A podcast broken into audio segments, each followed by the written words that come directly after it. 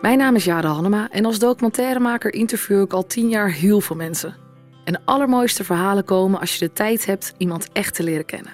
In deze podcast Wie ben ik echt neem ik die tijd. In gesprek met bijzondere gasten ga ik erachter komen hoe zij de zoektocht naar zichzelf hebben afgelegd. Want door naar anderen te luisteren kom je ook steeds meer over jezelf te weten. Welkom bij een hele speciale extra aflevering van Wie ben ik echt? Um, vandaag ben ik 35 jaar geworden en heeft Johanna, een vriendin van mij en tevens ook uh, gasten van de podcast Wie ben ik echt, mij enorm verrast. Um, zij heeft de podcast even overgenomen en uh, mij aan de tand gevoeld over wie ik echt ben. En daar kwamen een hele hoop hele bijzondere verrassingen voorbij. Ik hoop dat je geniet van deze podcast.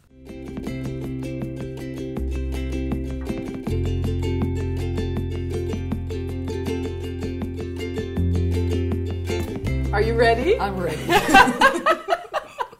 Dan ga ik eerst even je publiek aanspreken. Welkom allemaal, publiek van Jara's podcast. We gaan het vandaag even wat anders doen. Jara is namelijk vandaag jarig. 35 man. Ja. Happy birthday. Dank je. Um, en daarom heb ik de eer gekregen om haar een keertje aan de tand te voelen over wie zij nou echt is. Um, ik ben Johanna Nolet, uh, coach, schrijver en spreker. En je kunt mij kennen van een uh, eerdere aflevering uit deze podcast. Maar vandaag uh, gaan we het vooral hebben over Yara. En waar mensen jou van kennen, of het nou persoonlijk is of via werk of social media, is um, ze kennen jou als een heel creatief, ondernemend en veranderlijk type. Met een niet aflatende nieuwsgierigheid en drive om jezelf en de ander met een open blik naar de wereld te laten kijken. Je hebt twee prachtige documentaires op je naam staan, toch? Uh, ja, of... uh, wat grotere, een paar kleintjes, maar... Uh, Oké, okay, ja, ja, de ja. twee die, die, we de laatste tijd met veel trots voorbij hebben zien komen. Um, en de derde staat alweer in de startblokken, daar gaan we het later nog over hebben. Je hebt twee goedlopende bedrijven, Two Minute Films en Yara in Media. En je passie is storytelling. En je gooit dat in elke mogelijke vorm die je tegenkomt. Waaronder gedichten, spoken word, columns, interviews, podcasts, vlogs, films en documentaires. Als je dat zo onder elkaar zet, dan is het nogal wat, ja. Ja, echt. Ja, dat klinkt wel heel heftig, ja. het klinkt super gaaf. Maar wat weten we nog niet van jou? Daar gaan we vandaag achter proberen te komen. Maar ik wil eerst weten, hoe voelt het om 35 te worden? Ja, ik had van andere leeftijden niet, niet zoveel last tussen aanhalingstekens. Maar 35 voelde wel als een mijlpaal. En daar had ik ook een stukje op Facebook van gezet. Omdat het de, ik natuurlijk ook de vraag krijg van wat wil je uh, een gezin of wil je, wat wil je nou eigenlijk met je privéleven? Oh, Want je zit ja. natuurlijk heel erg te zakelijk te zijn. Ja. En, van mijn werk is mijn leven. Ja, precies. Maar uh, privé gebeurt er vrij weinig, weet je wel, voor de buitenwereld in ieder geval. Ja, want dat is natuurlijk niet nee, zo. Maar... Uh, dus, en toen, dus, dus je wordt daarin natuurlijk, uh, en dat voelde ook wel als van, ja, wat, wat, wat vind ik daar eigenlijk van? Nou, en, en, en ik vind daar niks van, want ik, ik vind dat ik op een heel mooi pad ben. Waarin ik eindelijk pas het laatste jaar echt goed alleen heb kunnen zijn. Waar, waarin ik het jaren daarvoor dacht te kunnen zijn. Mm. Uh, maar nu pas echt ben. Ja. Dus dat is echt het verschil. Dus ik kijk heel erg uit naar whatever op mijn pad komt. Maar nu is het ook echt heel, heel gaaf. Wauw, en wat, wat doet dat met je gevoel over de toekomst? Dat, nou, dat je dus nu voelt van, oh, maar nu kan ik het echt. Nou, dat het dus niet uitmaakt wat er gebeurt. En vroeger maakte het wel uit wat er gebeurt. Want je wil gewoon ook een partner net als iedereen. Of je wil ook ja. dat plaatje net als iedereen. En nu denk ik, ik wil mijn leven zoals het voor mij past. En ik weet, ik weet ook niet helemaal wat dat is. Want het moet zich ontvouwen. Dat kan ik ook niet sturen of zo.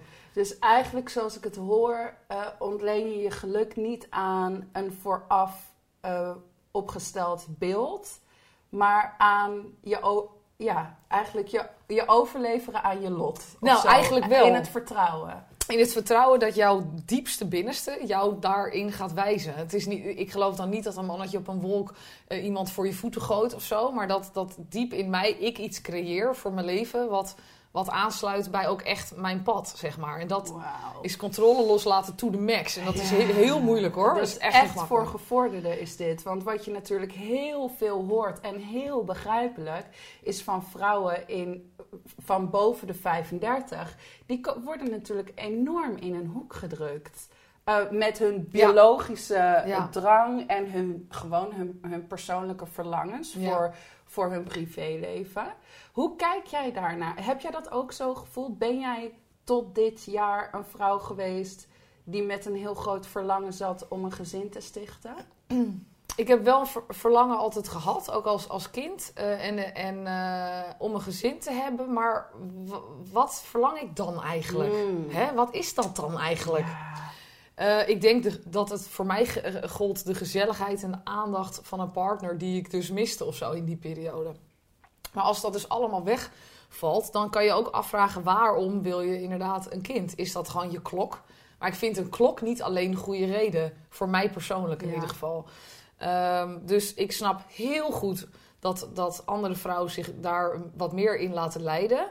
Maar ehm, ik zeg altijd, be careful what you wish for. Want zodra je in een gezin zit, kunnen heel veel andere dingen ook weer niet. Ja. Hè? Dus, dus ja, ehm, eh, dan, komt, ja, dan komt ook weer dat stukje controle. Van, ja, ik wil dat gezin, ik ben bang dat het, dat het anders niet eh, het Ja. gaat worden of zo. En, Ja, eh, wa- wa- wat ik veel om me heen zie is dat, dat vrouwen oprecht, volgens mij, voelen dat hun leven zonder een kind niet zal voldoen.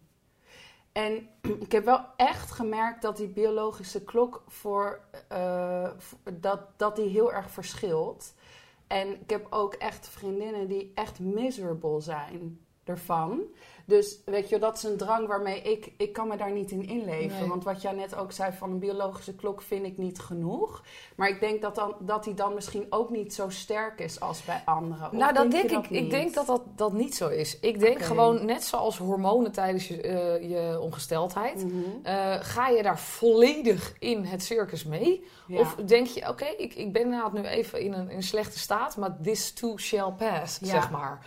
Ehm. Dus, dus eh, dat heeft ook mannen hebben ook drift en die gaan ook niet op elke hoek van de straat hopelijk een vrouw aangaan. dus snap je, die driften zitten in ons allemaal. Maar Ja. ga je daar zo ver in dat je het leven La- probeert te sturen en dus maar een partner van de straat trekt of, of naar een donor gaat.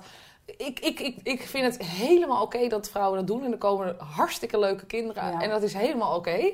Alleen ja, voor, ja, voor mij, eh, ik wil het uit liefde en toch een beetje eh, de- dat laten ontstaan of niet. Ja, Ja. ja, maar dat is een beetje ouderwets wellicht. Ja, ik weet niet. Nee, ik vind het juist heel nieuwerwets. Oké. Want eh, wat ik je hoor zeggen is dat je ehm, eigenlijk oefent met eh, boven je eigen gevoel te gaan staan. En niet erboven van dat op een betere plek, maar meer gewoon dat jij bent los van je emoties. En, En ja. dat is natuurlijk waar meditatie, wat meditatie is. Ja, Of weet je wel, dus dat je inderdaad eh, eh, die golven van wellicht eh, de- voelen in je hele lichaam, tot in elke cel van "Ah, ik wil een baby, of ik wil een partner, of ik wil dat gezin.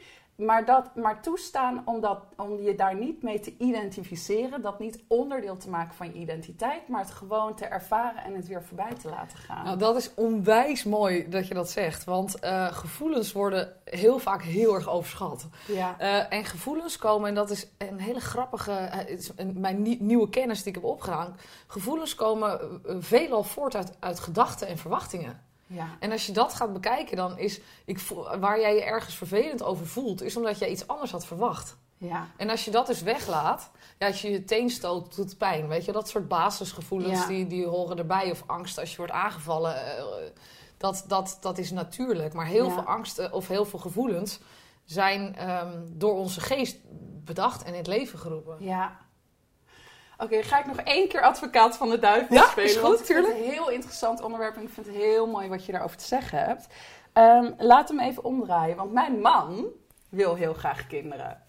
En eh, ik ben net als jij. Dus ik voel ook van ja, eh, ik zou hier. Nou ja, nee, ik ben misschien nog iets meer, aan, nog meer naar de andere kant. Dat ik eigenlijk een grote angst heb gehad voor eh, het, het stichten van een gezin en wat er allemaal mis kan gaan. En ik voelde het allemaal niet van binnenuit natuurlijk. Dus nou ja, ik ben daarmee aan het werk. Maar mijn man, die zegt: Ik heb niet zoveel ambities in het leven. Maar wat ik weet, is dat ik vader wil worden. Dat is ook een enorme ambitie natuurlijk, hè, tenslotte. Ja. Ja, dus weet maar, wij zijn allebei hele creatieve ondernemende types. En wij weten dus een hele, heel veel behoeftes te bevredigen Ja. Ja. in ons werk. Ja. En stel nou dat je dat niet, nou niet per se hebt, maar dat je gewoon voelt, hij zegt van ik ben hier om het vaderschap te ervaren. Wauw. Maar stel nou dat dat niet, weet je wel, stel nou dat dat niet lukt. Of dat, dat hoe zie want we, Nou, we focussen ons op de vrouw. Ja, is en daar hebben we natuurlijk ook heel veel eh, eh, oordelen al Ja. over. Hè? Over vrouwen en kinderen krijgen. En al helemaal in deze tijd. Dat het niet meer vanzelfsprekend is dat je een relatie hebt. En dan noemen we die vrouwen desperate. Terwijl Ja. Hun lichaam gewoon aangeeft van ik wil baren. Ja. Wat zou jij hem bijvoorbeeld adviseren? Nou, ik vind het wel grappig, want ik, ik, ik ken jouw man natuurlijk. Ik, ik ben dol op hem.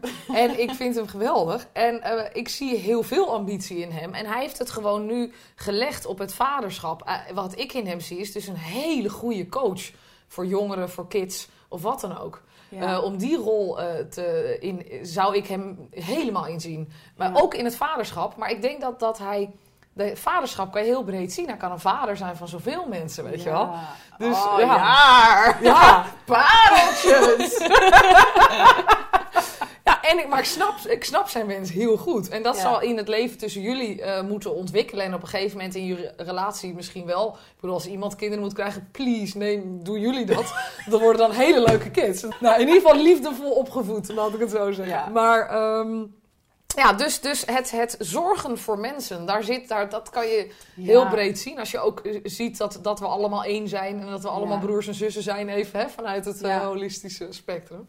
Dus ja, dat, dat zou ik dan eh, zeggen. Nou, te gek. Thank you. Nou, ik had hier nog een vraag staan. ehm, en, maar ik denk dat je die eigenlijk al beantwoord was, hebt. Nou ja, nee. nee. Eh, wat was jouw. Had jij vroeger een beeld van hoe jouw leven eruit zou zien als je 35 was? Ja, nou, eh, zes kinderen en een man. ja, echt. Dus Ja. eh, didn't really work out. daarbij. Prima. Ja, het is heel grappig. Je hebt echt geen idee. Maar ik wist ook niet dat ik, ik storytelling, iets met film, dat wist ik ook Ja. allemaal pas later. Ik had echt geen idee, omdat je weet ook niet wat de mogelijkheden zijn voor jou. En je hebt dan op dat moment ook nog veel beperkingen.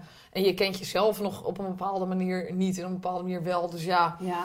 En het gezin, dat is ook iets wat je in alle films, eh, altijd als kind Ja. vond ik films geweldig. Dus en Disney en helemaal. Ja. gewoon heel lang geweest. Ja, dus Ja. ik wist niet dat een andere optie was. Maar mijn moeder ging, heeft, is journalist altijd geweest. En toen zij kids kreeg, heeft ze de carrière ook steeds op een lager pitje gezet. Dus dat was ook, ook wel natuurlijk mijn voorbeeld. Van, oh, dus dan kan je niet bij werken of dan is dat moeilijker of zo. Ja.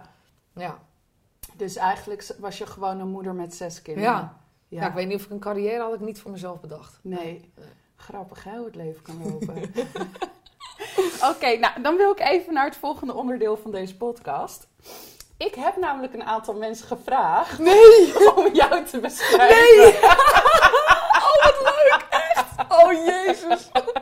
Wie, wie, wie, wie? En niet om daarmee te zeggen dat jij bent eh, wie deze... eh, Wauw. weet je, wel, wa- wa- wa- dat jij bent wat, hoe zij jou zien. Ja. Ehm, Oh, wat maar het is wel heel heel leuk. Nee, je hoeft absoluut niet zenuwachtig te zijn. Wat grappig. Want het is allemaal heel erg leuk en positief. Ehm, maar ik vond het zelf wel heel. eh, het, ik vond het ook wel leerzaam. Ik heb vier verschillende mensen gevraagd. En ja, hun beschrijvingen van jou komen wel echt. schetsen wel echt Ja? Oh, cool. Dus hoe we, weet je, hoe we aan de ene kant natuurlijk niet te veel moeten afgaan op wat andere mensen van ons vinden. Nou, ik ga, ik, ga ja. stoppen met eh, dit verder uitleggen. Ik ga het gewoon doen. Wat ik heb gedaan is, ik heb vier mensen gevraagd om vijf kwaliteiten van jou op te noemen. En om een situatie te beschrijven die ze typisch Jara vinden. En dan wil ik eigenlijk beginnen met een eh, vriendin van jou die jij volgens mij al heel lang kent. Dat is Carine. Hoe lang Ja. kennen jullie elkaar al? Eh, vanaf ons veertiende. Wauw, ja, ja, echt, echt heel sinds lang. pubers. Ja, Oké. Nou, eh, de vijf kwaliteiten die zij noemt is doelgericht, positief, zelfkennis, echt geïnteresseerd en diepgang. Oh, mooi. Oh, dat, vind ik, dat is ik heel dankbaar voor. Dat is heel mooi. Dat is mooi, hè? Ja, ja, ja. En eh, de situatie die, bij, eh, die ze beschrijft is, ze zegt... Met small talk kom je niet weg bij Jara. Haha, zegt ze er ook achter. Soms voelt ze dat er iets aan de hand is, maar je hebt zelf liever geen zin om daarover te praten. Ze stelt dan net weer de juiste vraag en gaat door totdat ze het uit je heeft. ik herken me hier wel in. Door jaren heb ik veel geleerd over mezelf. Daar ben ik haar dankbaar voor. Like a big sister zal ze altijd voor me klaarstaan.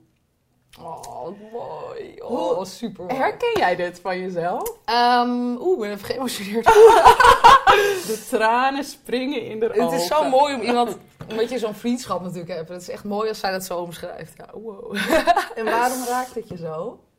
Nou, ik denk omdat ik ook, zo, dat ik ook echt zo eh, wilde zijn. En dat iemand dat bevestigt, dat vind ik echt gaaf. Want dan ben ik een beetje geslaagd voor mezelf of zo. En natuurlijk is er altijd iets wat, eh, waar ik in te ontwikkelen ben. Maar als ik, zou, als ik mezelf zou wensen als persoon, dan zou ik dit willen zijn of zo. Dat iemand dat zo zegt, dan denk ik, wow, dit is zo En, echt gaaf. en wat is het er? Wat, zit, wat is het hier aan waarvan je denkt, ja, zo wil ik zijn?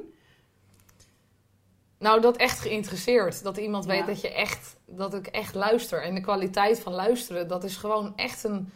Die heb ik ook moeten ontwikkelen. Ja. Eh, is echt een, eh, een- in, deze, in de snelle wereld, dat vergeten we soms echt te luisteren. ja. En dat, dat, wil ik graag jouw wel kracht zijn. geworden, Ja, hè? Echt ja. luisteren. Ja.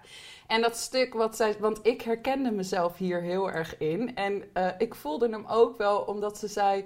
eh, soms voelt ze er, dat er iets is, maar heb je geen zin om daarover te praten? En Ja. een vriendin heeft aan mij wel eens ter- teruggegeven, en dat was echt een eye-opener, dat ze zei, weet je, bij jou moeten we altijd zo diep gaan en soms daar heb ik daar gewoon geen zin in. Ja. Ik zit altijd te huilen, weet je wel, als wij even een biertje gaan drinken. En toen dacht ik, oh, wat erg. Want het is natuurlijk iets wat ik graag voor de ander doe, maar het is ook bijna iets wat ik niet kan laten. Ja. Dus dat is een soort drang in mij, Ja. waarin ik misschien helemaal niet zo rekening hou met Nee, de ander. Precies. Nee, hoor, dit herkenbaar. Ik moet die echtheid Ja. en die verbinding hebben. En ik kan niet. eh, ik trek het niet als iemand op de oppervlakte blijft, terwijl ik wel degelijk voel dat er van alles onder zit. Hoe Precies, ik jij her- dat? heb precies hetzelfde wat jij hebt. Exact.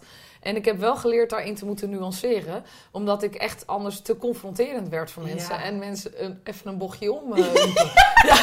ik ook gehad. Dan zag je iemand gewoon een paar weken niet meer. Als ze zichzelf even niet in de spiegel Precies. aan wilde kijken. Dus je bent, eh, de confrontatie is mooi en tegelijkertijd, eh, inderdaad, hebben mensen daar niet altijd zin in. En zou je dat ook moeten accepteren. En het probleem is, of het probleem, de helderheid die je krijgt als je op het pad van zelfontwikkeling zit, is dat je gewoon alles zo meteen ziet. Dus als Ja. iemand iets zegt wat niet klopt, dan voel ik eronder wat Ja. er is. En dat is dan, Zou het ja, dat kan je niet uitzetten. Ja, en dat je niet tegen incongru- incongruentie kunt. Ja, en Dus dat ik zo, het ja. een zeggen en het ander... ja, wellicht. Terwijl iemand dat onbewust doet, vaak natuurlijk. En niet, eh, Ja, niet als oordeel nee, hoor, nee. maar dat dat een soort van intolerantie is. Ja, ja, en waarom is dat zo? Want mensen mogen geheel hun eigen weg volgen daarin. En als ze geen zin hebben om gespiegeld te worden, dan Ja. hoeft dat absoluut niet. Eh, en dat is, ja, dat is interessant. Dat, dat, ik moet daar echt voor op. Dat is wel een valkuil, Ja, hoor. Kan ik dat ook, zijn. hoor. Ja. Ik Wat ook. ook natuurlijk zo is, omdat... Ik denk dat jij dat ook wel herkent. Als je zo voor jezelf gaat, dan... dan, dan, dan ik heb dan zoiets... Ja, maar hallo, doet toch iedereen? Ja, Hè, kom op. precies. Je wilt toch al die valkuilen wel zien? Dit wil toch iedereen? fantastisch?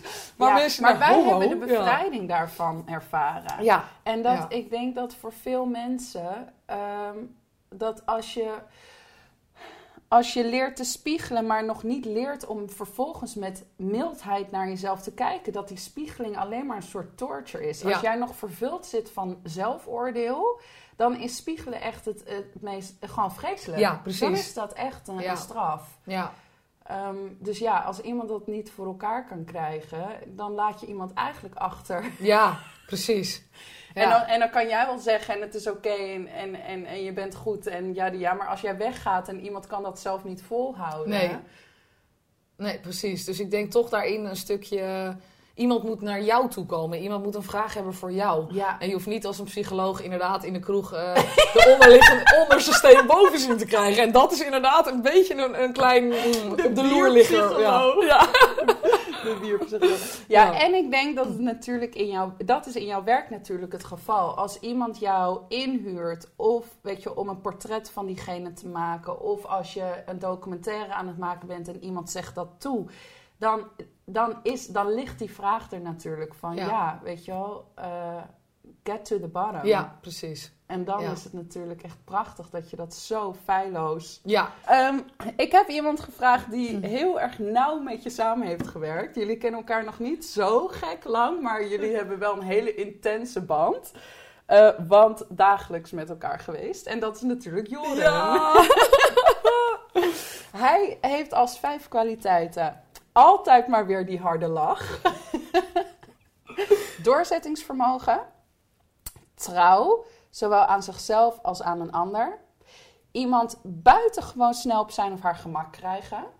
En de juiste vraag op het juiste moment stellen. Oh, mooi. Dus waar we het net Ja. over hadden. Toch wel het de juiste timing moment, heb je wel kunnen... Ja. Oh, mooi. Mooi. En, en, en dan kan ik ook weer terug aan hem. eh, want als iemand eh, ook heel goed iemand op zijn gemak kan stellen, is hij het. Dus Oh, ook, ja. de gel- ook die eigenschappen gelden eigenlijk ook voor hem. Zo mooi wat je aan, je aan een ander geeft. Ja. Ook weer heel erg, kan ik ook weer heel erg teruggeven aan hem.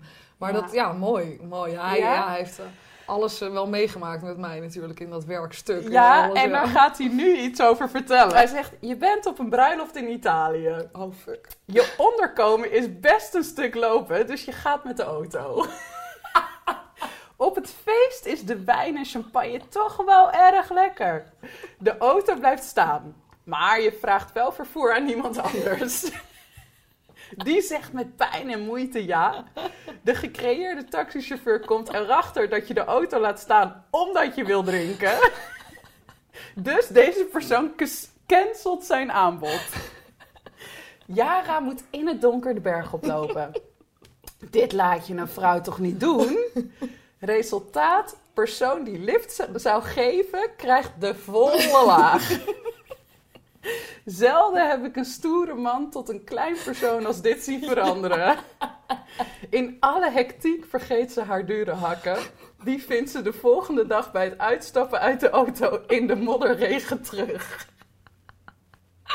Conclusie: mooi persoon die opkomt voor zichzelf, genieten. Zou altijd van deze jaren blijven houden. Oh. is fantastisch. Wat zegt deze? Wat zegt dit over jou? Ja, hij, niks gelogen aan deze situatie, inderdaad. Ehm, eh, en met alcohol op worden dingen natuurlijk vergroot. Maar ik sta nog steeds helemaal achter wat ik heb gedaan.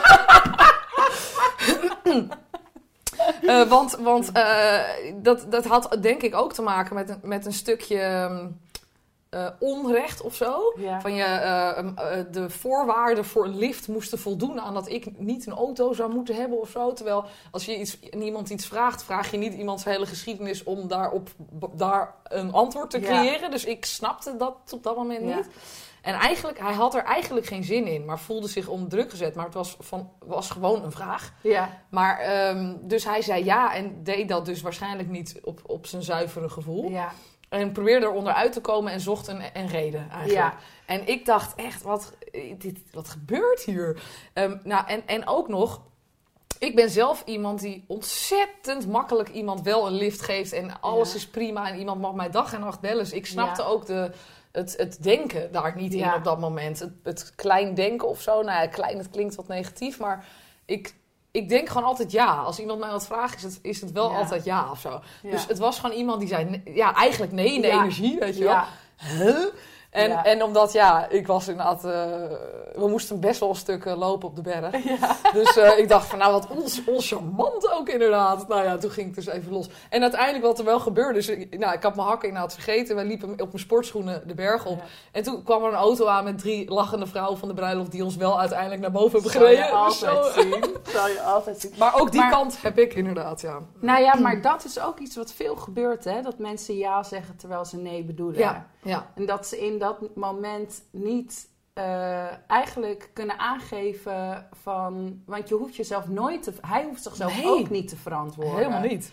Je hoeft jezelf nooit te verantwoorden voor waarom jij ja of nee zegt. Maar dat het toch echt iets is wat zoveel gebeurt. Ja, ja en daar, daar ontstaat dus communicatieruis en, en, Ja. en, en eh, ja, En argumenten. ook bitterheid Ja. eigenlijk. Ja, Want dan komen die verwachtingen omhoog. Want hij had gewoon nee kunnen zeggen. Ja. Dan had jij kunnen denken, nou wat een lul. het zo ingewikkeld te maken. ehm, Ja, ik herken het wel lastig, hoor. ja. Dat ik Ja. mezelf op die manier echt in de nesten kan werken. en ja. ik herken het ook van situaties waar wij het vroeger over gehad hebben. Dat bijvoorbeeld met werk.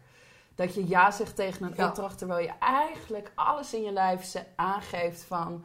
Ik wil dit niet of ik heb hier geen zin in. Maar dan is er een overtuigende reden. Bij die man dus van... eh, het is een vrouw, ik moet ja zeggen. ja, ja, ik noem precies. maar wat. Ja, ja. Ehm, en bij ons is het altijd iets anders van, oh, ik heb het geld nodig, of dat is, maar dat is goed op mijn cv. ja. Hoe heb jij die ontwikkeling gemaakt van gewoon ja of nee? Kan jij, kan jij altijd ja of nee zeggen Nou, ik- hoe je het voelt? Nou, steeds beter. Maar dat is zeker wel tien jaar lang eh, eh, veel in de modder liggen met je gezicht eh, geweest. Absoluut. En dit jaar nog had ik een opdracht aangenomen en ik dacht... Ja, jeetje, jezus, oh, dan ben ik op mijn bek gegaan. Ja. Want ik, dat past niet en dan gaan ook alle energieën tegenwerken. En dan Ja. krijg, je, krijg je samen geen mooi resultaat, zeg maar. Eh, omdat, maar ik, ik snap nu, waarom neem je een opdracht aan? Waarom? Doe je dat voor een ander? Doe je dat voor het geld? Doe je het echt voor je eigen ontwikkeling omdat jij voelt dat het moet? Nu, nu weet ik, nu kan ik dat wel steeds beter voelen. Maar ik, laat, ik kan dus nog wel eens echt laten meeslepen. Ja. Als, ik, als ik bijvoorbeeld een paar dagen niet helemaal dicht bij mezelf ben geweest. Hè? Ja. Dus eigenlijk die check elke dag is zo belangrijk. Want je gaat zo vloep mee in de, in, de, in de rush.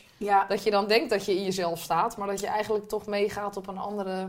Dit is zo waar. Dat wanneer je in het moment, of in ieder geval kort, kort voor dat moment, eventjes ingecheckt hebt bij jezelf van hoe voel ik me, wat heb ik nodig, eh, wat wil ik, wat heb ik te geven ook eigenlijk.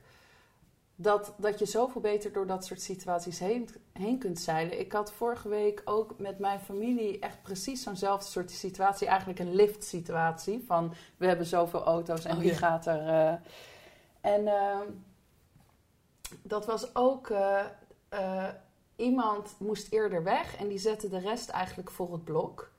En ik was in staat om te zeggen: Oké, dan ga ik nu met jou mee. Ja, Ehm, en eigenlijk kwam het voor mij ook als een geschenk uit de hemel. Want ik was wel een beetje klaar, maar Ja. ik was wel afhankelijk.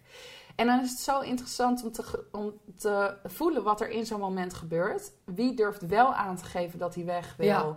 En wie durft dat niet? En wie is vervolgens ook verongelijkt over de keuzes van de ander? ja, En dat is vaak als je dan in het moment niet. En dat is ook zoiets moeilijks om in het moment te zeggen: ik wil dat wel of ik wil dat niet. Holy shit, je wordt echt overladen door allemaal ehm, eh, eh, dingen waarvan je denkt dat, je, dat het hoort, of dat je een ander niet in de steek kan laten, of dat, dat, je, dat het schade zou doen aan je imago als je nee zou zeggen, of whatever. ja, Het is echt een van de moeilijkste dingen, heb ik het gevoel. absoluut. Maar het heeft gewoon de hele tijd te maken met: ben je trouw aan jezelf? Ja. En als je niet trouw bent aan jezelf, dan word je bitter en ga je anderen de schuld geven. Maar Ja. het heeft nooit iets met de ander te maken. Nee. Een ander doet gewoon wat hij eh, wel of niet, eh, waar hij zin in heeft. Maar dan gaat dat, dat, dat, dat is helemaal niet relevant. nee. De enige boosheid, frustratie komt voort uit dat je niet trouw bent aan jou in zo'n situatie. Ja, wat zeg je daar mooi. Ik ben daar zo mee eens. En jouw tip is dus eigenlijk van check regelmatig in bij jezelf. Want dan kun je die momenten dat je voor het blok wordt gezet of dat je snel moet schakelen, Ja. Kun je eigenlijk beter. En dat kan al in de, in de spiegel van het toilet. Ik kijk soms wel gewoon, gewoon echt eens even gewoon in mijn eigen ogen en niet dus de mirror face. Maar gewoon, ja, maar gewoon van, oké, check. Eh, ik ben nu Ja. hier, ik sta nu hier, eh, ik ben Jara, ik ben in mijn lichaam. Weet je wel, even van, even check. Ja. En het is echt één, s- tien seconden en dan, dan oké, ik ben er. Ademhalen, altijd goed. En dan gaan. En dan loopt het weer. ja. Dan ga je even uit je... Ja. En vind je het niet bizar hoe makkelijk we dat laten varen? Of hoe makkelijk we daar geen moeite of tijd voor nemen om even die check te maken? Maar dat is, dat is echt conditionering. We zijn zo gewend, je moet er voor een ander zijn. Ja. Je moet goed zijn voor een ander. Ja, Nee, je moet goed zijn voor jezelf. Da- dan komt de ander namelijk vanzelf. Dan ben je automatisch steengoed voor een ander. ja. Maar het, het is eerst hier. En wij hebben geleerd dat het eerst buiten is. Dat moet je eerst helemaal Ja. omdraaien.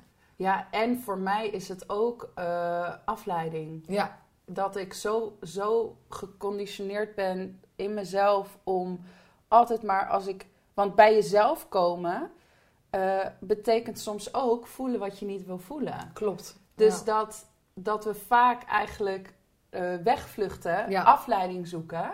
Juist op de momenten dat we moeten inchecken. Ja. En dat we eigenlijk een, even een, een diagnose moeten maken van wat heb ik nu nodig. Ja. Ja, klopt. Dat is echt een beetje dan een recalcitrante van nu even niet, Ja, weet je. ja. Altijd dat gezeik, Ja. nu even niet. Ik ben wel klaar met die zelfontwikkeling en dat spirituele gedoe. Ja. Wat logisch ook eh, af en toe naar voren komt, ja. Nou, echt super mooi. Ik eh, ga door naar de volgende. Ehm, dat is namelijk je vader. Nee! Ja. Wow! wow, dat is intens, ja. Ja, de vijf kwaliteiten die hij jou eh toeschrijft is...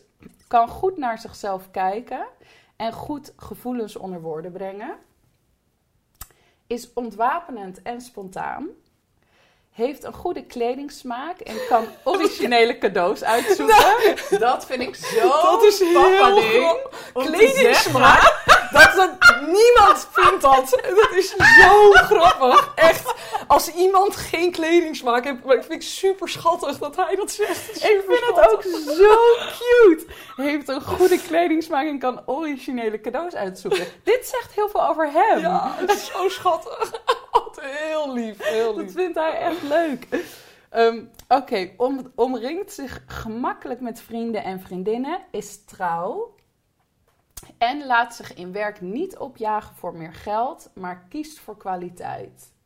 Mooi. Mooi, gezegd. Daar heeft Ja. hij echt goed over nagedacht. Vind Ja, dat is ook. wel heel gaaf. Ja. En de situatie die hij beschrijft, die hij typisch Yara vindt, is. Een situatie die volgens mij Yara goed beschrijft, is haar zoveelste kantoorverhuizing deze week. Ze houdt van verandering van jongs af aan. Oh, ze houdt van jongs af aan van verandering van locatie. Dat was met haar slaapkamer ook zo. Maar gelukkig projecteert ze die verhuizingsdrang niet op haar appartementje, maar op haar werkruimte. In haar tienjarig ZZP-schap hebben we haar negen keer naar een nieuw kantoor verhuisd. en alle keren had ze het er naar haar zin. Deze week was de negende keer, maar nu hoefde er geen bestelbusje aan te pas te komen. Vind ik ook zo'n lieve. ja. Nog even de notitie erbij. Super, super. We hebben trouwens geteld laatst. Toen bleek Ja. het de tiende te zijn, want ik was eentje vergeten. Oh, wauw. Je tiende verhuizing. Dat betekent dat jij elk jaar van kantoor bent verhuisd. Ja. Wat is dat? Nee, dat... Ik heb vijf jaar op één plek gezeten, de- bij de Harlem Legacy. En daarna is het een beetje rommelig gegaan. Want ik zocht een beetje een gelijk soort warm nest als toen. Mhm. En dat, en dat eh, eh, lukte niet een tijdje of zo. En toen, maar Klopt goed, ik het ben dan dat je tien keer in vijf jaar bent verhuisd? Ja, dat, Negen keer in Ja. vijf jaar. dat is wel ongeveer wat dat eh, dan... Zo'n beetje heftig. Ja, nee, dit is wel echt heftig. Ik, ik, ik heb ook heel een tijdje verhuisdrang met mijn e- echte huis Ja. ook gehad. En gelukkig zit ik zes jaar in een fantastische plek en is dat inderdaad tot rust gekomen. Maar ik hou gewoon erg van verandering, inderdaad. In mijn, ook, nou, eh, in...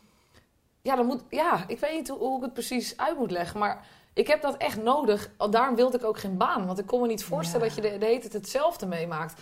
Eh, ik word al blij als ik een nieuwe supermarkt in het buitenland inloop. Er Ja. moeten gewoon... Ik, dan wil, ik wil verrast worden. En niet... Dat, dat is weer dat gebaande pad. Wat, wat ik enigszins schuw of zo. eh, wat, ik, eh, wat mij gewoon creatief doodmaakt. Dus Ja. daarom... En nu heb ik weer Dus vol creativiteit. Dus het is echt... Het zet dus ook echt iets aan of zo. Het is een soort prikkeling van buitenaf, een soort inspiratie. Ja. Die ervoor zorgt dat, jij, dat, dat jouw creativiteit gaat stromen. Ja, het moet bij mij gewoon altijd in beweging blijven. En ik ontmoet heel veel nieuwe mensen, wat ik heel leuk vind. En eh, ik, met nieuwe plekken kan je nieuwe dingen met elkaar ondernemen. En als je in een plek al een tijdje zit, komt er ook een andere energie. ja. Dus dat, ik hou van nieuwe energie. Dat, dat is Ja. eigenlijk een beetje, denk ik, waar, wat het is. En ehm, die onrust. Ik, ik heb niet onrust, want mensen denken, oh, dan ben je zeker heel onrustig. Maar ik ben heel chill en die hele verhuizing, ja, dat gaat heel gemakkelijk of zo. Daar, daar heb ik geen stress van. Dat is gewoon eh, eh, een stap. Dat Ja. That's it. Ja, Ik zou jou ook eerder beschrijven als energiek dan Ja, onrustig. precies. Ja, Dat, en dat moet er gewoon ergens uit ook. ja. En ehm, ik had net nog een vraag.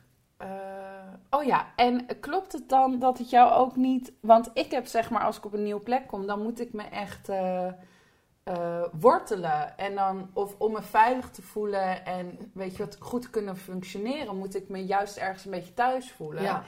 Eh, he- heb jij dat? Of- Ja, wel even de eerste. Ik denk altijd de eerste dag, oh, ik heb een verkeerde keus gemaakt. Denk altijd. Oh, wat heerlijk om te horen. Ja, Ja. zo'n grote onderneming. Ja. Dan, oh, fuck. En daarna dan, eh, maar dan weet ik, dat heb ik ook als ik op reis ben. De eerste dag voel ik me onwijs ontheemd en onveilig.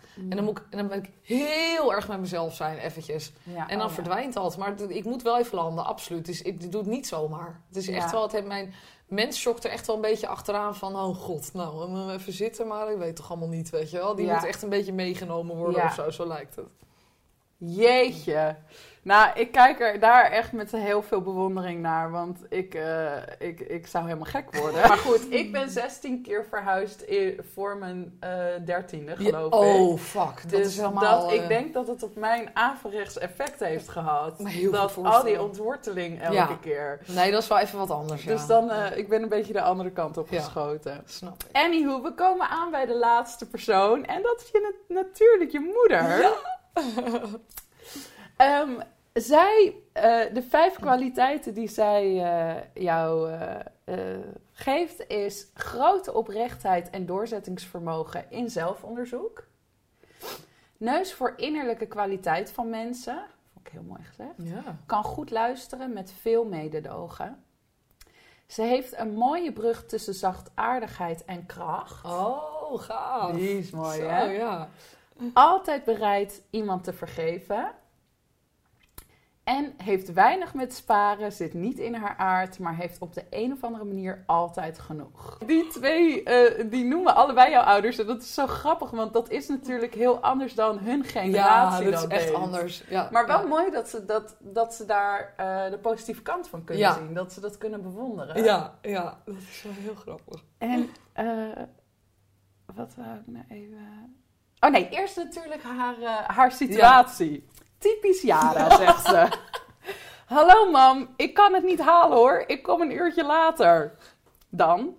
Hallo mam, het gaat niet lukken. Kan het ook morgen? Oh nee, dan eet ik met een vriendin. Kan het ook overmorgen? Tuurlijk kind. Dat is ook mijn moeder, die vindt alles prima. Dat is ook zo mooi.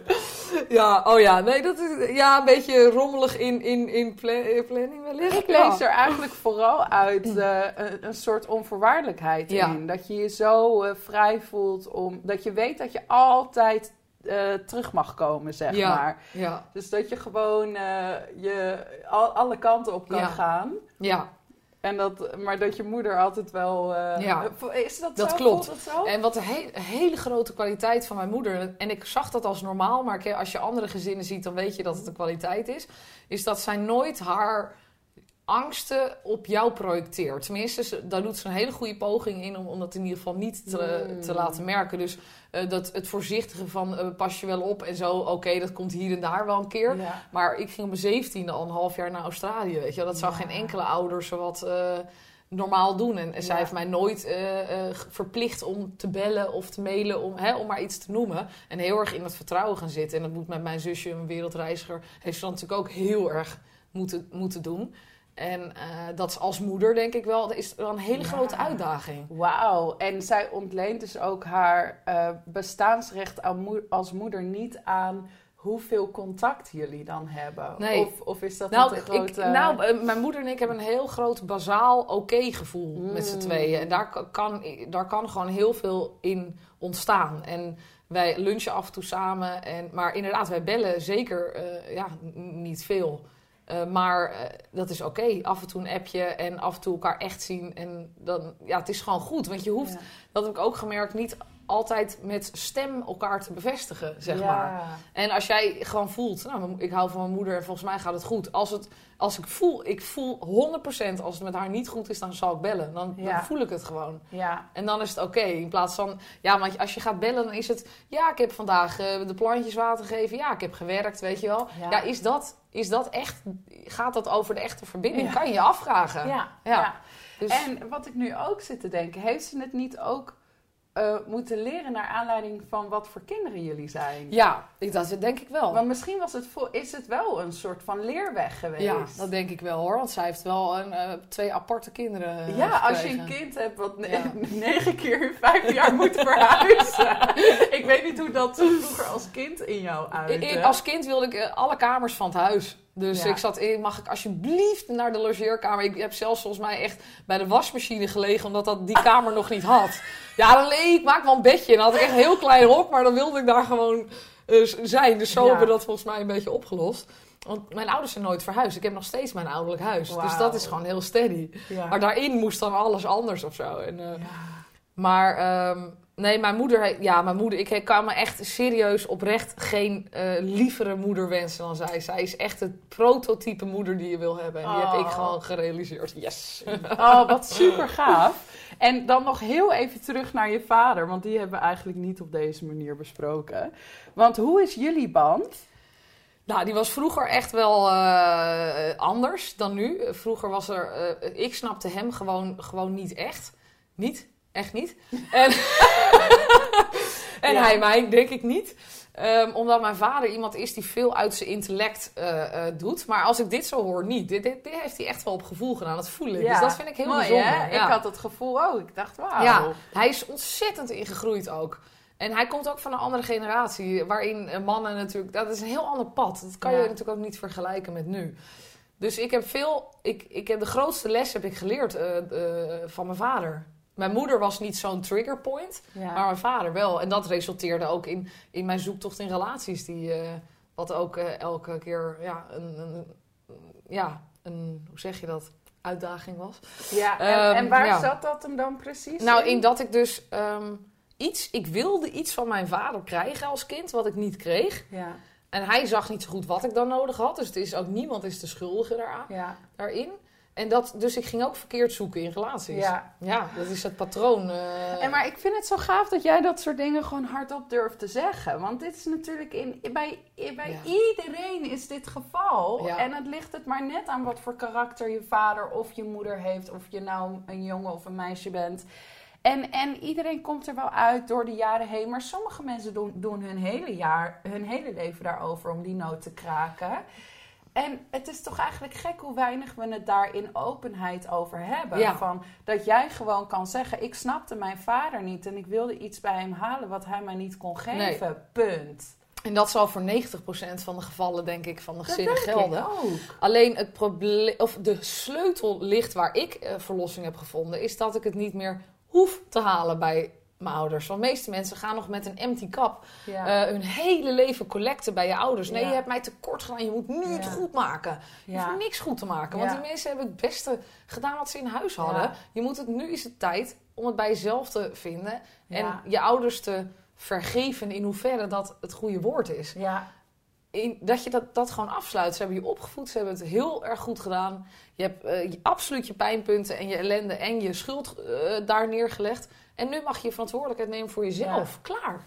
Maar je hebt het wel gedaan. Maar ik heb dat, ja. Je, hebt wel, je bent wel dat gesprek aangegaan van ik heb dit gemist of... eh, Eh, zo? Nee, Ja, nee. Want, dan kom ik nee. weer met mijn empty cup. Oké, dus dat Dus heb je niet dat gedaan. heb ik niet gedaan. Nee, ik dacht Nee, nee, erg- nee. ja. Ik heb dat niet Ja. gedaan. Ik heb het gezocht bij mezelf. Van waar, wat heb ik nog nodig van mezelf? Dat ik dat nog op, op volwassen leeftijd bij mijn ouders probeer te halen. ja, ik vind dat zo mooi. Ik ben echt wel met mijn empty cup gaan halen. Ja, het is, En, het, en dat heeft ook tot heel lang tot heel veel, eh, eh, eh, ja, niet on- onbegrip, maar miscommunicatie geleid. Maar het was wel, mijn moeder en ik hebben op een gegeven moment een gesprek gehad met een gezinstherapeut, een relatietherapeut. En dat was wel echt heel gaaf, want wij hadden ook maar één gesprek nodig. Dat zij tegen mij zei, ik heb het gevoel dat je elke keer weer komt halen en ik weet niet wat ik je moet zeggen. En dat ik toen kon aangeven van, maar ik, ehm, oh ja, hoeveel medeleven wil je hebben? Ik heb het toch allemaal toegegeven, we hebben het er toch over gehad, ja, ja. En dat ik toen to- tegen haar kon zeggen, maar het heeft nooit als erkenning gevoeld. Want we, we hebben het één keer benoemd en toen zijn we er weer overheen gesprongen. En dat ook, los van of je, het, of je besluit het te gaan halen bij iemand, merkte ik daaraan, oh ja, we zijn ook zo eh, altijd maar, we springen er altijd zo snel overheen. Stel, jij komt bij mij en zegt, Johanna, dat wat je toen en toen deed, dat vond ik echt niet leuk. Om daar dan bij stil te staan en echt even te kunnen, erin te kunnen zitten en te zeggen, Jezus, ja, nou, dat snap ik echt helemaal. En niet maar of met oplossingen of we graven ook dat gat Ja. dan steeds dieper, Ja. hè? Door elke keer te komen halen en dat de ander dan dat net niet aan kan. En dan ja, je en kan de teleurstelling nee. wordt steeds groter. Precies. Dus ik vind het super gaaf dat jij dat helemaal gewoon omzeild hebt. Nou, ik heb daar, ik bedoel, ik heb daar jaren heel hard voor geknokt. Dat weet Ja. jij ook als geen ander. Hoe, hoe moeilijk die weg ook is Ja. geweest om, om het niet bij je ouders te zoeken. Ja. Want het is ook heel erg automatisme om de schuld daar te leggen. Ja, Jarenlang wel gedaan natuurlijk. Ja. En dan had ik ook een veel minder goede band eh, met Ja. mijn ouders. Maar ik zie nu, nu ik dit heb opgelost, bij mezelf eh, de verantwoordelijkheid heb neergelegd, hoe leuk het nu is. ja. En hoe vrij ik nu in het gezin Ja. kan functioneren. Dat is een verademing Oh, ja, dat ervaar ik nu ook hoor. Echt een last van mijn schouders. Dat je daar gewoon wat, wat lucht tussen kan zien. In plaats van ja, maar jij. Of, of meteen die hele put open te trekken. Je kan die put wel open trekken, maar dat je dan vervolgens daar zelf aandacht aan schenkt. In plaats van inderdaad daar weer de erkenning voor te gaan Precies. halen. Precies. Nou, chapeau, ja. Echt waar. ja, niet veel mensen krijgen dat voor elkaar. nee, het is ook of echt... ze leven eh, in, ja. in stilte en wrok en bitterheid. Of, ehm, Ja, ik heb zo'n drive om te leven, zeg maar. Om echt te leven. Dat dat, eh, denk ik, een motivatie is om dit soort dingen eh, op te lossen. ja, Dat tenminste voor mij. En, en, en ik, wil heel, ik zou heel graag anderen daar ook eh, stiekem eh, een beetje mee, in ook willen helpen. Omdat Ja. ik zo merk hoeveel dat oplevert. ja. Dus Maar dat eh, doe je hoor. Dat doe je door dit soort dingen bijvoorbeeld. Ja. Door je openheid over deze eh, onderwerpen. En gewoon te vertellen hoe dat voor jou was. Ik denk dat zoveel mensen daar iets aan hebben. Eh, want dit soort dingen worden meestal een beetje zo onder het Ja. tapijt geschoven. Omdat ze zo pijnlijk zijn. Ja, precies. En, eh, en er ook zoveel ligt op dat we de ander niet willen kwetsen. Ja, jij had, om dit gesprek te voeren, heb jij wel ook iets kwetsbaars over je ouders moeten zeggen. Ja. En uit jo- loyaliteit durven we dat vaak Nee. ook niet. Nee, dat Want wil we je willen niet. ze niet zwart maken. Nee, maar dat, daar erg, gaat ja. het niet om. Nee, We- nee, nee. nou, ja, heel gaaf. Ja. Nou, ik wil, eh, eh, we hebben nu iedereen gehad. En ik wil het nu nog eventjes hebben over de toekomst. ja. Ehm, what's next? Waar ben je mee bezig?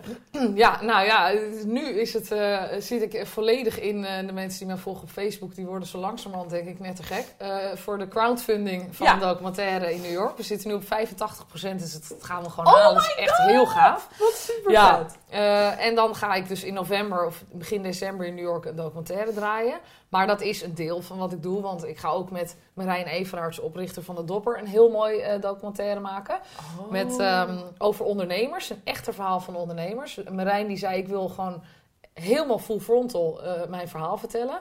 En eh, ik zeg, eh, en wij hadden al heel lang daar gesprekken over. En we gaan het nu gewoon doen met nog andere ondernemers. Ja. Eh, om daarin ook authentieke ondernemers neer te zetten. Het, het, het, het plaatje weg te halen van we zijn zo geweldig, succesvol, fantastisch, Insta, famous, weet ik veel. ja. Om gewoon te laten zien hoe is het nou echt. heel vet dat ik met hem dit mag gaan doen. Want dat is echt... En ook Echt heel goed in deze tijd, hè, waarin precies. iedereen zijn baan opzegt om ZZP'er te worden. Omdat dat zo erg het nieuwe ding Ja. is. Maar wat natuurlijk helemaal niet heel makkelijk is of voor iedereen is weggelegd. Nee.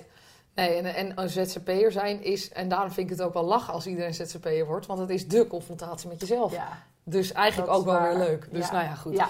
Dat en, eh, en verder gewoon betaald werk, tussendoor nog co- commerciële klusjes eh, voor Two Minute Films. eh, wat, de komende tijd wat meer aan het werk. Dus nou ja, En wil je iets vertellen over de nieuwe docu Requiem voor Williamsburg. Williamsburg? Ja. Want we zitten nu op jouw podcast en op jouw podcast horen we altijd alleen maar over anderen. ja klopt. Ja, Dus- is ook zo. Hoe, hoe ben je...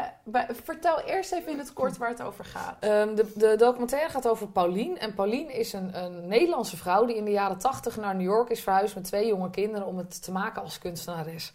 Eh, ik kwam bij haar terecht omdat zij woont in een huis waar ze eh, kamers verhuurt. En ik kwam. Airbnb. Airbnb. En ik Ja. kwam daar omdat een vriend van mij, Mark, daar woonde en Stella. Eh, en dus ik kwam elk jaar in dat huis. En dat huis was wel heel bijzonder, stond vol met kunst. Dus, en die vrouw was heel uniek. En wie is die vrouw? En zij Mhm. waren ook helemaal gebiologeerd door haar. Dus zij, nou ja, oké, even terug naar. eh, zij, zij ging dus naar New York om het te maken als kunstenares. Dat eigenlijk mislukte, want ja, haar werk werd niet opgepikt. Mhm. Eh, maar ze had wel eh, een erfenisje en ze had een, een huis gekocht in een hele slechte wijk in, in, in die tijd in New York, Williamsburg.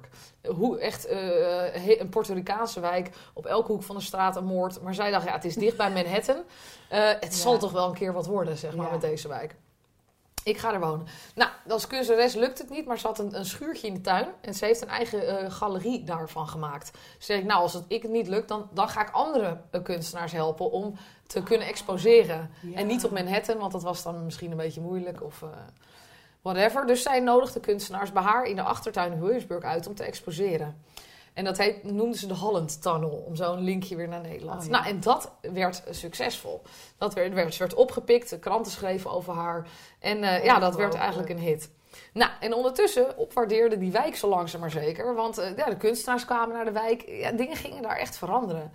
Eh, en dat kwam mede door haar. Dat zal zij nooit zo zeggen, maar dat is volgens mij echt wel waar. Ja. Ehm, en die wijk ging zo over goed dat het nu de hipste wijk van de wereld is. Al jarenlang staat dat op nummer 1 van de wereldwijken Wauw. hipste lijst, weet ik veel. En dat zie je ook, want inderdaad, eh, alle franchise toko's zijn daar neer gaan settelen. In plaats van had je eerst ooit leuke, gezellige, eh, ehm, smalle, onder, kleine ondernemers. Ja. En nu zitten... eh, Eerst de volksbuurt. En Ja. Nu, ja. is het weg en in haar achtertuin is een torenflat gebouwd, terwijl dat eh, helemaal niet mocht. Weet je, Ik echt heb dat, dat, soort gezien dingen. in een klein stukje wat jij eh, op Facebook had geplaatst. Dat hij letterlijk een toren Ja, van ja. beton gewoon, Gewoon in haar achtertuin. Ja, dus dat is echt heftig. Dus zij herkennen zich niet meer in de wijk. En ja, ze heeft geprotesteerd, de hele buurt natuurlijk. Maar dat valt, ja, als er geld te verdienen valt, valt er toch weinig tegenop Ja. te brengen, helaas. En nu heeft zij dus een keus gemaakt om weg te gaan. En wat ze dan zo, nu gaat doen is echt heel uniek. En dat wil ik nog heel veel in, in het midden laten. Ja. Je kan het wel tussen de regels doorlezen. Maar ehm, zij is 76 en die vrouw zit zo vol leven en vol passie. Zij is ook iemand die echt wil leven. En daar dus zit een stukje herkenning, denk ik, ook in mezelf. Ehm, eh, dus dus het, zijdelings wil ik een portret van deze bijzondere vrouw maken... die, die ja, met twee jonge kinderen een hele grote stap heeft Ja. gemaakt. Die het leven naar haar hand heeft gezet op een manier die niet meteen voor haar was. Omdat ze die kunst, dat kunstding niet Ja. lukte, die droom.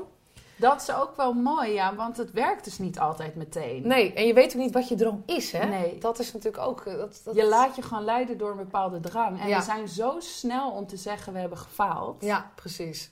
Precies. Terwijl misschien was het wel je droom niet. Of was het gewoon een aanname. Ja. Dat je dacht, ik ben goed in kunst, dus ik word kunstenares. Ja, of was het het eerste opstapje wat je nodig had om los te komen van datgene wat de maatschappij je verder oplegt? Precies, precies. Maar sorry, ik Ja, nee, eh, prima. En eh, dus nu, nou ja, dus zijdelings, eh, het, het portret van Pauline staat voorop. Maar aan de hand van haar levensverhaal laten we ook het verloop van zo'n buurt zien. Want die wijk staat eigenlijk centraal voor wijken in heel de wereld waar dit aan de hand is. Waar, waar, waar het, het over de top duur is geworden en mensen het niet meer kunnen betalen. En wat, wat gebeurt er met een stad? Ja. Je haalt een ziel uit een stad. En letterlijk, Pauline, haar ziel gaat ook uit de stad. En dat is de ziel van de wijk eigenlijk. Dus nou ja, er spelen dus heel veel dingen. Nou, dat is gewoon een heel ehm, ja, interessant verhaal. Ja, Dus dan, eh, zonde is dat eigenlijk. Hè? Maar ja, hoe kan je dat tegengaan? Dat is een soort van een trend. ja. Dat we zijn altijd weer op zoek naar... Het is heel gek hoe we altijd weer het nieuwste, hipste, authentieke...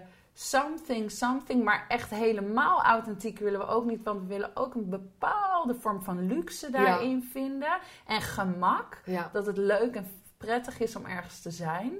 Maar eigenlijk het moment dat iets ontdekt wordt, Dan is, is het al klaar. is, de, dood op, is de dood opgeschreven. Ja. Hoe zeg je dat van zo'n plek? Ja, ja, absoluut. Nee, dat is echt, Echt zo. eigenlijk Ja. een hele vreselijke... Ja. Wat, wat doen we? Ja, precies. Nou, en dat, dat is stiekem natuurlijk wat we in een, in een iets wat luchtige setting willen laten zien. Want je, ik wil niet alleen maar... Ik ben niet heel erg van de onpersoonlijke verhalen... om het alleen maar over een wijk te gaan hebben. Maar Paulien laat gewoon heel goed zien... eh, is het decor...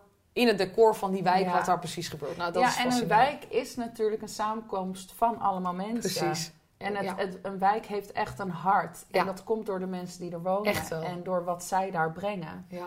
Ja, nou, ik ben echt heel benieuwd naar de docu. Ik was wel heel erg benieuwd, hoe kies jij nou weer... Weet je wel, iemand, je bent iemand die zo creatief is en zoveel verschillende... eh, ik heb jou wel eens horen zeggen, de verhalen liggen op straat. Absoluut.